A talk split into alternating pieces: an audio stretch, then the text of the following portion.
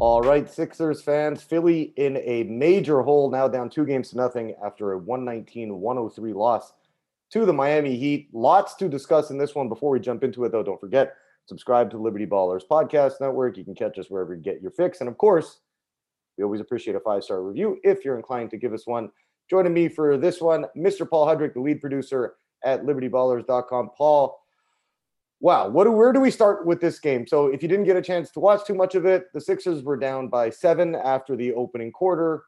A couple times they got it to within single digits after that, but legitimately felt like they were down 20 the entire game. What did you make of this one, Paul? And where do you think things ultimately went wrong for the Sixers? I think it circles back to a bunch of things that have been wrong with the Sixers all season long. Um, rebounding continues to just be an enormous issue. Um, uh, you know, not enough, not enough wing depth continues to be an enormous issue. Um, uh, you, you name it. I mean, it's it's, and then on top of that, once Andre Drummond was traded, never finding an adequate backup center, and here we are playing DeAndre Jordan 13 minutes. Um, and you know, I, he's a minus nine. I guess Doc, if, if Doc wants to be happy, you know, Danny Green was a minus 18. So there was, you know, a couple guys worse than him tonight. But um, just uh, it, it's just it, it's the stark. The biggest thing though that stands out to me, Jazz, is like just a stark contrast of the Heat. Legitimately, I mean, going up and down this roster. Let's see, one, two, three, four, five, six, seven, eight. They're playing nine guys as a part of the rotation. Then you have Duncan Robinson as like a tenth guy. That's that would be better than anybody the Sixers are bringing off the bench right now. Um, and the Sixers through two games, they have what I would say three playable players, and I don't think I'm exaggerating. Like I really think that um, Harden, Maxey, and Tobias Harris are the only three players on this roster through two games that look like they belong in an NBA playoff rotation. Everybody else, I mean, Paul Reed has had his moments, but and I, but and I, he's also a second year guy and like thrust into a really difficult spot. So I mean, I guess all things considered, he's actually been pretty good. But for the most part, I mean, Danny Green has been, aside from the fact that he can't hit a shot, he's just been brutal in every other capacity. We don't. I don't want to keep piling on DeAndre Jordan, uh, but it, that that speaks for itself. Matisse Thybulle has just forgotten how to play basketball entirely. Um, he had just uh, 20 minutes of non-impact basketball for the most part to me. Um, had like some okay moments against Tyler Herro when they switched up the strategy and decided to um, trap a little bit more up top, and you know that worked uh, uh, on a few possessions. But overall, um, just not a great effort from him. And the one thing I didn't like too, like they were getting their asses kicked. Obviously, it's late in the game. Doc clears the bench and, and gets guys in, and Matisse is still in there. There was a play he let a guy just drive right by him, and like I get it, dude. Like your team's getting your butt kicked. You don't even want to probably be in the game, but come on, man. Like play till the end. The, the Heat guys are all playing till the end. So I didn't like that either by Thybulle. He just looks lost out there. George Niang has been such a huge disappointment um, through two games. He finally hit a three tonight, fouls out in what 10, 10 minutes, minutes, 10 minutes. Uh, insane. Um, Korkmaz, I mean, sure, he hit a couple shots, but you could just see his deficiencies on the defensive end are brutal. He blew a couple bunnies. Um, just yeah, he's and, not Sorry he's not a playable guy. But, but yeah, like you're saying, like when, when Jimmy Butler or he was guarding Butler, I got switched up on him or matched up with him on even on the zone. Man, Butler would just getting two feet in the oh, paint, just simply. Butler knows too easy. Butler yeah, play with him. Yeah, way too easy. no, and it's just it's and it just speaks to again all of these guys on the on the Sixers have been uh, they've been bad, like like flat out bad. And you sure, like I I think we can all agree that the Sixers need way more out of James Harden, but I think the bigger issue, not the bigger issue, but eh, just as big of an issue, if not a bigger one, is that no one's helping. So, like, you see what the the Heat are doing. There, you even heard Spoelstra in the TNT broadcast show Harden a wall. Well, you know why they can show Harden a wall? Because no one else is hitting shots. So when James Harden drives to the basket, what did the what do the Heat have to worry about? They just wall off and and and make him pass the ball to the corners or the wings, and guys are missing every shot. So, um, as much as yes, I, I agree with the sentiment that you need to see more from James Harden. This supporting cast is not helping him at all. Um, and also, Jazz, I'll just leave it on this note. Like, if you were looking for a case to make for Joel Embiid as the MVP of the NBA, I think these first two games are are pretty are making the case pretty darn good. Yeah, the Sixers aren't even a playing team without without Embiid, and and this shows it too. I mean, they, they would get beat pillar to post without him in there. And again, I don't know. Nobody was expecting Philly to win both games here. I I, I don't think that's a stretch that nobody thought without him. But you were hoping maybe steal one. We again, I, I mentioned this before in the podcast that we did with with Jackson Frank. Paul is that the Sixers beat the Heat without Embiid or Harden in lineup when Maxey got going. So there was a chance they could do it. But the way they've lost these two games, that's the deflating part. And you mentioned Danny Green now in this series, two of 14 from the three point line. George Niang, one of 10 from the three point line. We've talked about this a lot on the network that, hey, the Sixers need somebody to step up outside of their big guns and be able to deliver on the offensive end. We look at how good Tyrese Maxey was in the second half. He finished this game with 34. Tobias Harris, anytime you're getting 20 from him, it's a good night. You finished 9 to 17, 21 points. You mentioned Harden, 20 points on 6 of 15 shooting. Nobody else came within a sniff of d- double digits except for Furkan, uh, Furkan Korkmaz, who had uh, eight points there. So you're looking at this now, and there were so many things that that were pissing me off during this game. 14 to 64 from deep over the first two against Miami. Obviously, not going to cut it. But to me, and I, again, I'm not going to blame Doc. I, you, we can sit there and say everything we on. I thought DeAndre Jordan was okay in this game. I mean, he only played 13 minutes. Definitely got his ass kicked on the defensive end by Bam, but again, didn't kill the Sixers completely. But looking around there, try something imaginative. They know what you're doing. There were so many possessions that I saw in this game, especially when the Heat were in the zone, which against the 2 3, you want to try and get the ball at the very least to the high post. Maybe go Paul Reed up there flashing high post. Maybe go small and put Tobias Harris in that role, but at least make the defenders respect the other four guys on the court. Because what we saw a lot of the time, Harden having the ball, dribble, dribble, dribble, dribble, dribble, dribble at the top of the three point line or closer to the wing. No movement, no no passes, and then let's just fire off a, a three point shot or let's let's pass one pass and, and the ball goes up just no imagination. When you look at, at, at this game particularly, I'll give him a pass for game one. Again, you're missing arguably the best player in the in the league in Joel Embiid. Definitely to me, I agree with you, the MVP of the season. But what else could Doc have done differently in this game in order to just put his team in a better chance to win? So you say imaginative, and I don't even think it's really that imaginative. I think like and uh, you know maybe maybe we need to we need to have Jackson Frank on to talk about it more. But like, why do they not run pick and roll with with James Harden, like one of the greatest pick and roll basketball players this game has ever seen? Um, when you like when Doc has said the reason he plays DeAndre Jordan is because he's a roll man, he's a big roller. Um, where you have a Paul Reed who is more than capable of screening and rolling and finishing lobs. Um, I, I don't know if there's something Miami's doing that just doesn't is not conducive to it. I mean, I've seen a couple times where that's happened, and, and Harden has found some pretty good pocket passes, some pretty good looks to the bigs. You saw a couple early lobs in the game, so I don't know what's going on there. If I'm missing something, maybe someone much smarter than me can explain it to me. Why I just feel like there's been no James Harden pick and roll. Um, hopefully, there's more of it when, when if Joel Embiid comes back because we just haven't seen it. The one thing I'll say too, uh, when you're talking about like imaginative and, and doing things up and switching things up, like Tyler Herro cooked them in game one. He cooked them in the first half of game two. They waited until the third quarter to make an adjustment, and it was a good adjustment. He, he they decided to trap more, and they tried to they they really they were really aggressively um showing on, on Herro and trapping him really really far out, and it threw off everything the Heat were doing at that point. Why did it take one game and a half and a few minutes into the third quarter to do that. Like, why didn't you think to do this sooner? Like, where was this adjustment a little bit sooner? Um, where and like because Thybulle one on one, quite frankly, has not been doing a good enough job on Herro, and it's been a really big disappointment because I thought eh, at times in the regular season when I've seen Thybulle guard Herro, he's done a really good job, but Thybulle just is like a mess right now. Like he he's I understand he does that trail thing and he's really good with the rear view contest. He gets a lot of blocks that way and, and, and, you know, he's never like out of a play necessarily, but he's just doing it way too much and it's just leaving everybody else out to dry. And Herro's a pretty good playmaker. So it, it's not, it's leaving things open. He, he's finding guys on lobs. He's finding guys for kickouts on threes, and everything's scrambled because someone else has to help because Thybulle is, is kind of letting him go by him in hopes of getting that splash play, that that rear view block or whatever. So yeah, I, I mean, imaginative perhaps, but also like I, I, think there's some simplistic things that I, I don't I don't get. And again, maybe someone much smarter than you and I, uh, Jazz, could could explain it to us because I don't get it.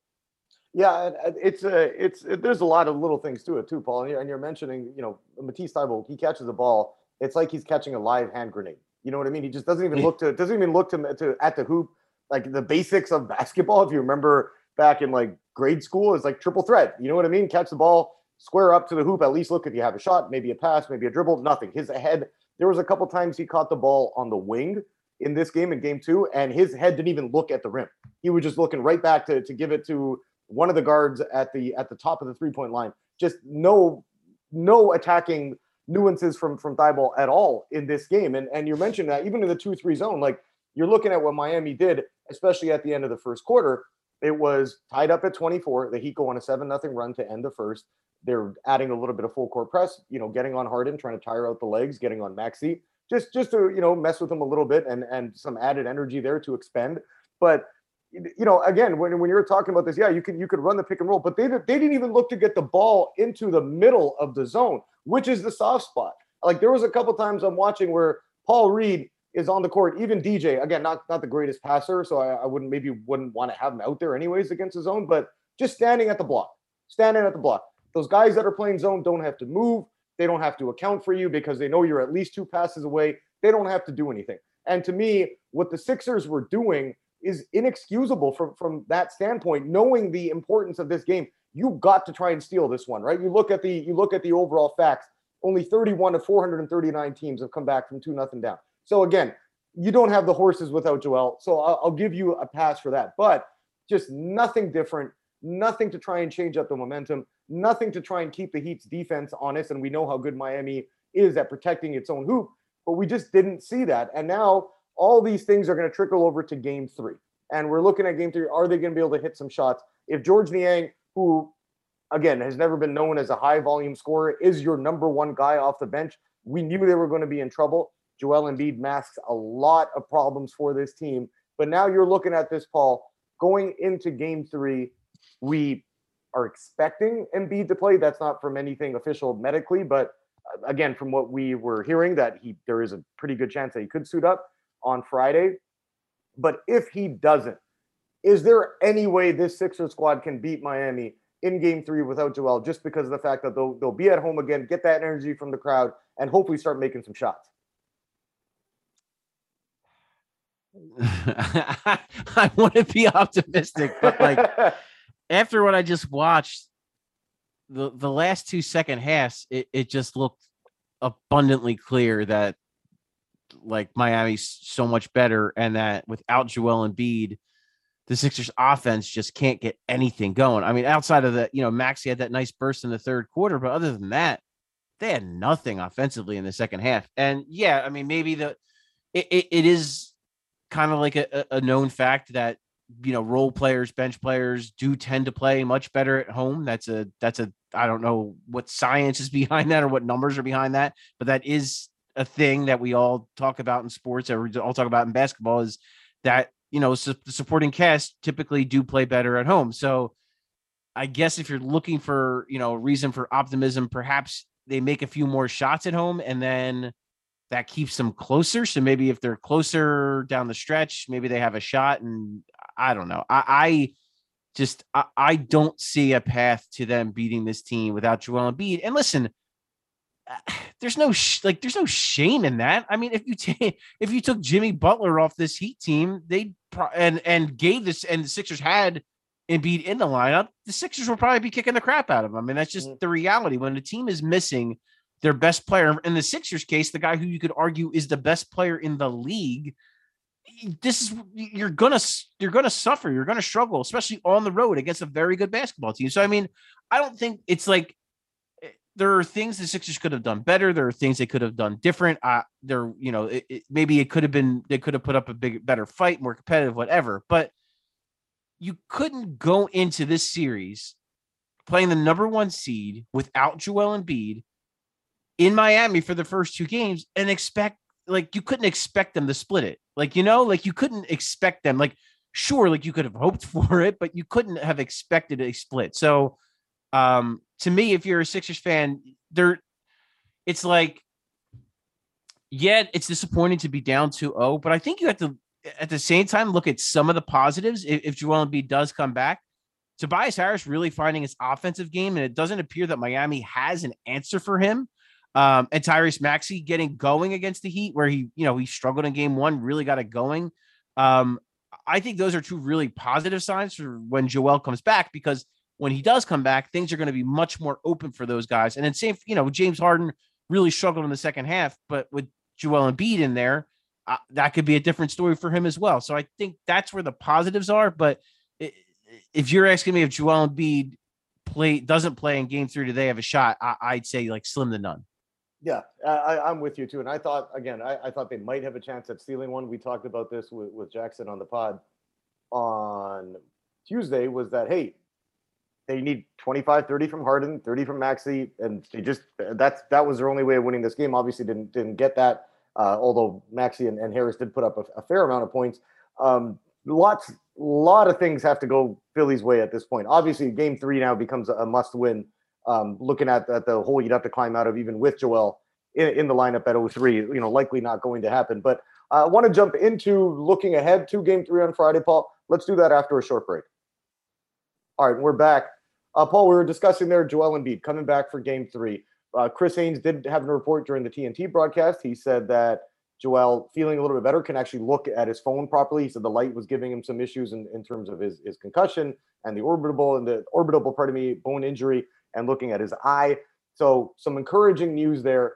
If he comes back, what are you looking for the Sixers to be able to do? And and again, I mean, obviously we know how much of an impact he has not only on the offensive end, but t- in terms of being a rim, rim protector, masked a lot of the deficiencies the Sixers have on the defensive side. But when when you look at Joel coming back, how many minutes would you expect him to play? And what are you looking for him to do, especially on the offensive end, that would be able to just change the flow around for what we're seeing from the Sixers? I think he's going to play as many minutes as his lungs will allow him to play. Um, I don't think they're going to restrict him. I think it's just going to have to be a feel thing. Um, and he's going to have to listen to his body. And if it tells him that he's a little tired and he's got to come out, then he's got to listen to his body and come out. And I think, I think the bigger, I mean, it's it's it's going to be such a huge impact on both ends of the floor. I think offensively, it's you know, Bam Adebayo is arguably the best switching big man in the NBA. He he's so good at that, and you see, you know, with Harden, Harden doesn't even want a part of him. Maxey even uh, a couple times deferred when when Bam got switched on him because that's what he does. That's what makes him so valuable is that versatility and the ability for them to maybe basically they can switch everything because of that because of Bam.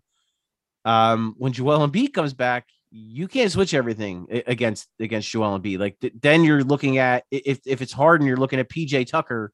Uh, against Joel Embiid, and give me that all day. Um, and James Harden being good enough to to find that. Um, I, I, think he is. Um, and, and, that's why to me, I th- I would be running a ton of pick and roll when when Joel comes back because you're going to get that look a lot. And if they choose to switch it, um, it's going to be really tough on Bam. It's going to excuse me. It's going to be really tough on PJ Tucker to have to, to have to handle Joel and Embiid. Um, and if they don't switch it, then that just creates other types of mismatches and maybe gets hard Harden turning the corners or gets him some uh, cleaner looks. So offensively, I think that's the biggest, and then just him in general. I mean, the gravity, what he's going to do, and the space he's going to, the attention he's going to draw, and how much space that's going to create for literally everyone else, for Harden, for Maxey, for Harris. Um, and if you know if Danny Green or George Niang decide to hit a damn shot, um, you know it, they'll be even better, uh, cleaner looks than what they've already gotten. And then defensively, it's huge too. Um, Bam, you know, Bam, I don't think was anything. He had, he was pretty good the other night. And he's been really good tonight too. Twenty three points. I, I, he was kind of quiet with those twenty three points, but um, I suspect he will not score that. He will not average over twenty points a game with Joel Embiid back in the lineup for a couple of reasons.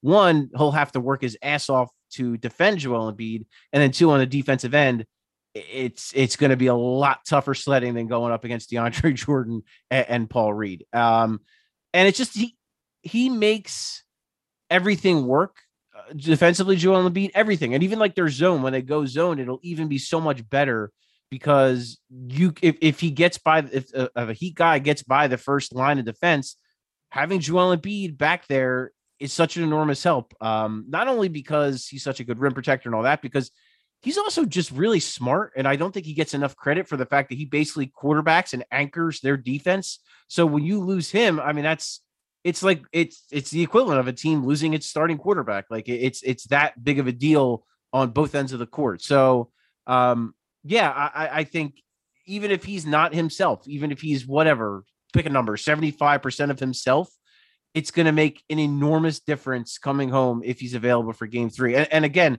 you, you, said offensively, but I think defensively, it's just as big, if not bigger.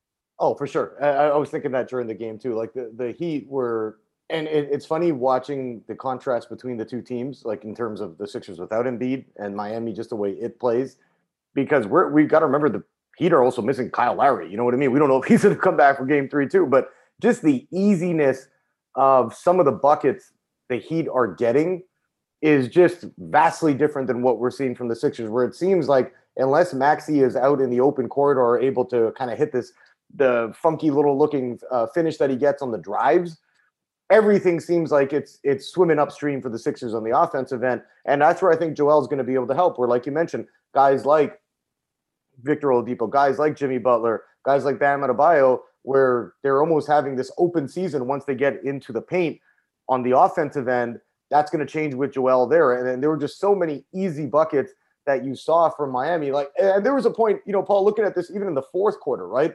Like the Sixers were got it down to ten, and then you know had it down to, to eight, I believe, at one point, and then they just couldn't make a bucket. They started one of nine shooting. Miami was not playing well on the offensive end, couldn't hit a shot. I believe, believe the Heat missed their first five attempts of the quarter, but then you just didn't see anything. And it just seems like it's so hard for the Sixers to get a open look. And we thought at the time of the trade, Harden would remedy that. And we're not seeing that so far. And there's no secret about it. He's not the same in terms of athleticism. He's not the t- same in terms of finishing, not the same three point shooter. When you're looking at Harden's playoffs so far, he had a couple of very good games, one and six against Toronto. But now you're looking at this where you needed a max player type of guy to step up in Joel's absence and at least keep the Sixers competitive. Hasn't been able to do that. So when you're looking at this, are you resigned to the fact that even if the Sixers tie this series up at two, this is the James Harden we're looking at not only for this playoff run, but potentially going forward. And again, what could be a five year, $260 million extension come time for the offseason. Well, I think this playoff run, this is it. Um, I think that hamstring is just it's just not in a good place. I don't think at 32 years old that James Harden is just washed. Um, I think I think it's just a hamstring. I think he's just never fully recovered from it and it's just lingering and it's so important to everything he does. Um, that step back shot, like to not have the torque to be able to get that up, like you need your hamstring, like you need to be able to have it.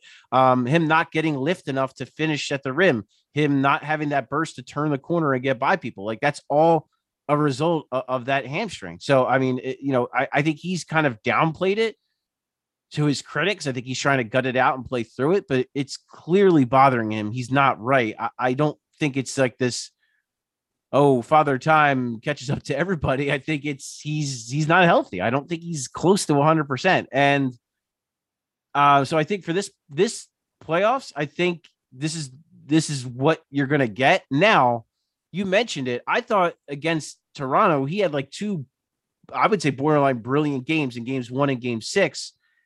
And to me, it's not about scoring for him necessarily. I think it's more just controlling the game. Like he, you, you, and I think Jackson put it a really good way when he talked to him on Tuesday. He said he, he didn't feel him in game one. And I think this is the same. In the second half of this game, you didn't feel Harden.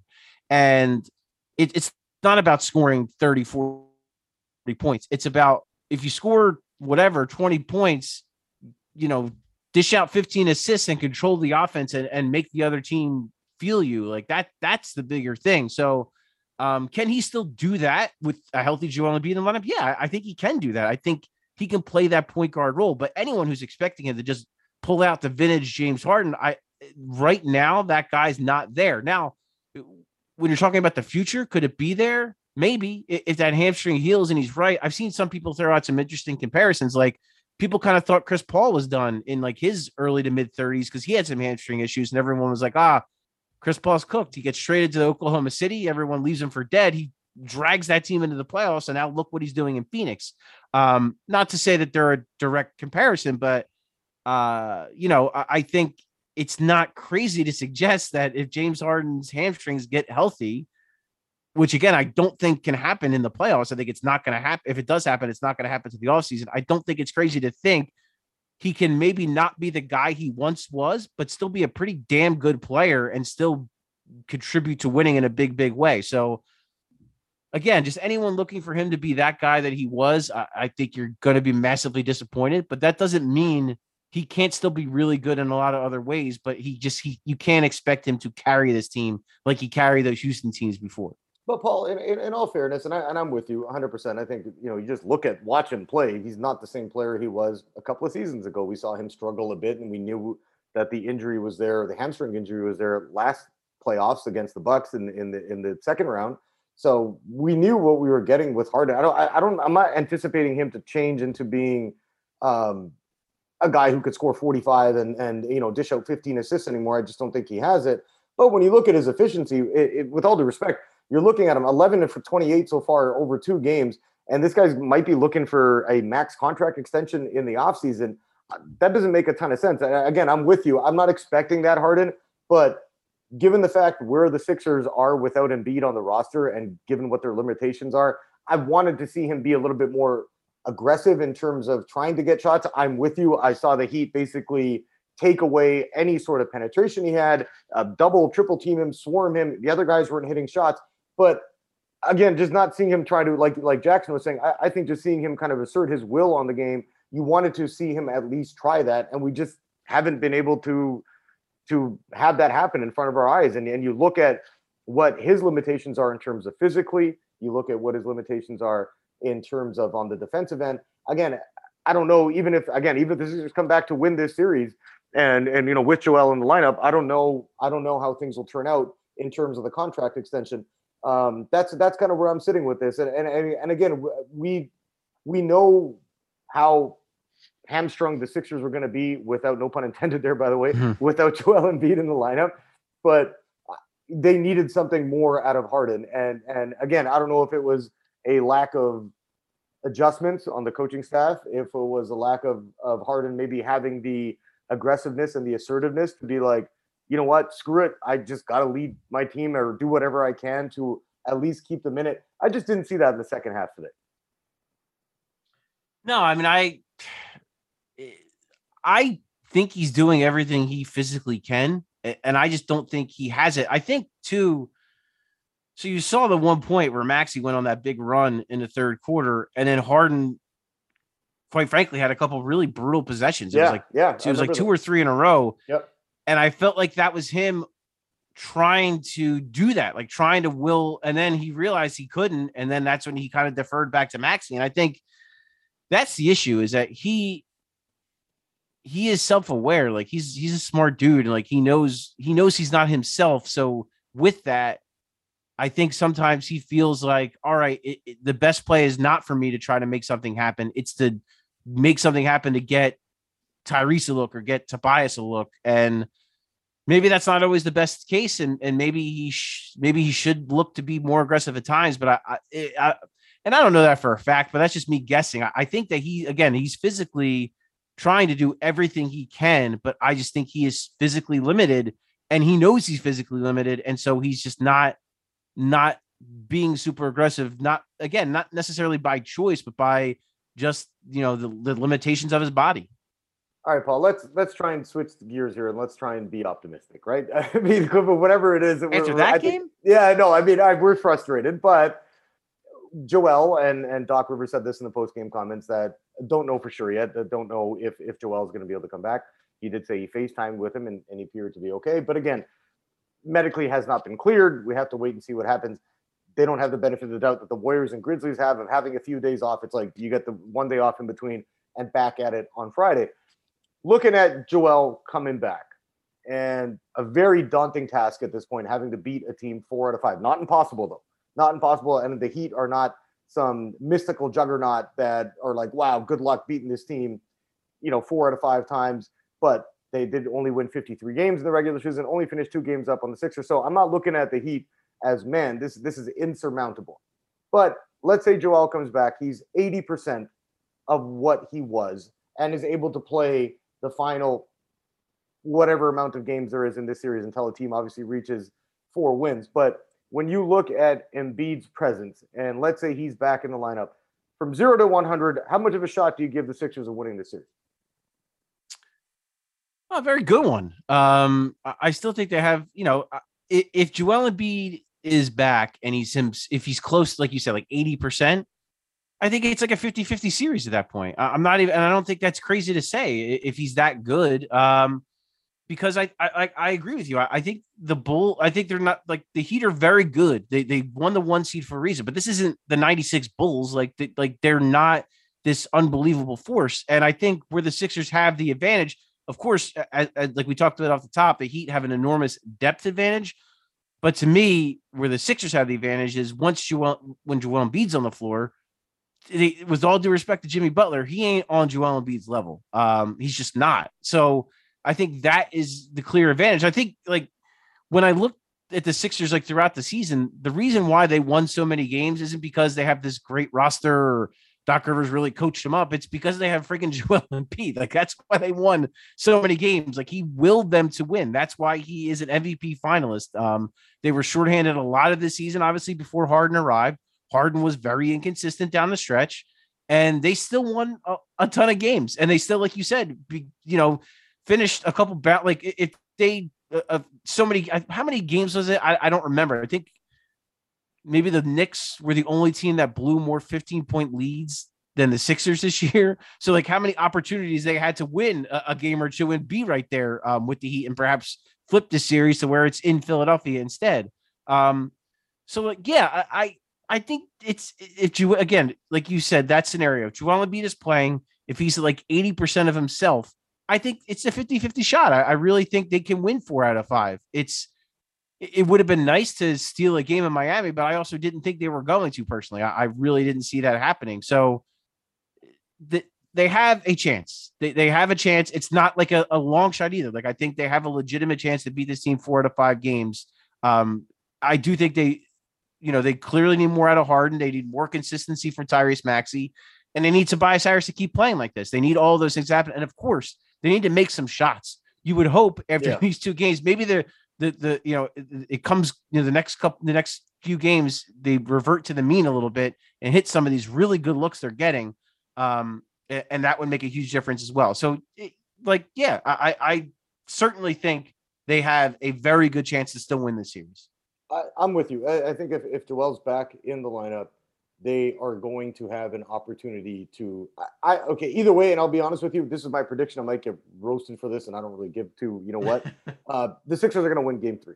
I think i even think with or without joel I, I, don't know what'll happen in game four they might lose again by 15 like they have but i just think being back at home hopefully niang starts hitting some shots although doc said he hasn't been 100% for quite some time in his in his post-game comments. I think danny green as inconsistent as he's been all season I think he'll hit some shots. Ultimately, I do, but I think with Joel, they, they win game three pretty easy. And uh, again, if he comes back, it's all about the next one, right? You take care of business there, then all of a sudden the, the task doesn't seem as daunting as it does at 2 0. Right. It, if you tie it up 2 2, you don't have to, you know what I mean? Then all of a sudden it's not four out of five. Then it's, you know what I mean? Then it's back to the drawing board. And, yeah. and so that, that's all you got. You're right. Like that's really their only focus is right now should be take care of home court and then go from there.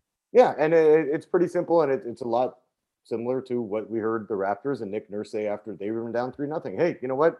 We got to do it. They got they won a couple. Obviously, they lost the game six, but give yourselves a chance. And I think with where the Sixers are at, the three point shooting has been the Achilles heel in in both these games because regardless of how much we've talked about Paul that they lost by 16 this one 14 in in, in game one and, and you're looking at this and thinking hey you know what you know they're being outclassed they make Danny Green hits two or three of those threes today. This is a completely different game. Um, you look at Georges Niang doesn't go 0 for 7 in game one. Again, not to say the Sixers would have won, but maybe it's a closer, a closer affair. And I think that as long as Joel's in the lineup, even if he's at 75, 80%, he's giving you the rim protection. He's giving you obviously just a dynamic, you know, the leading scorer in the NBA on the offensive end, which is a completely different dynamic there. I think the Sixers are still going to be in a good spot, even with an 80% Joel Embiid. So there's lots left to to figure out. Uh, Paul, I want to thank you for joining us. Of course, you do a great job as the lead producer at Liberty Ballers. So I know you're going to have a busy few days, but uh, always appreciate having you on. And obviously, we're going to do this again in the near future.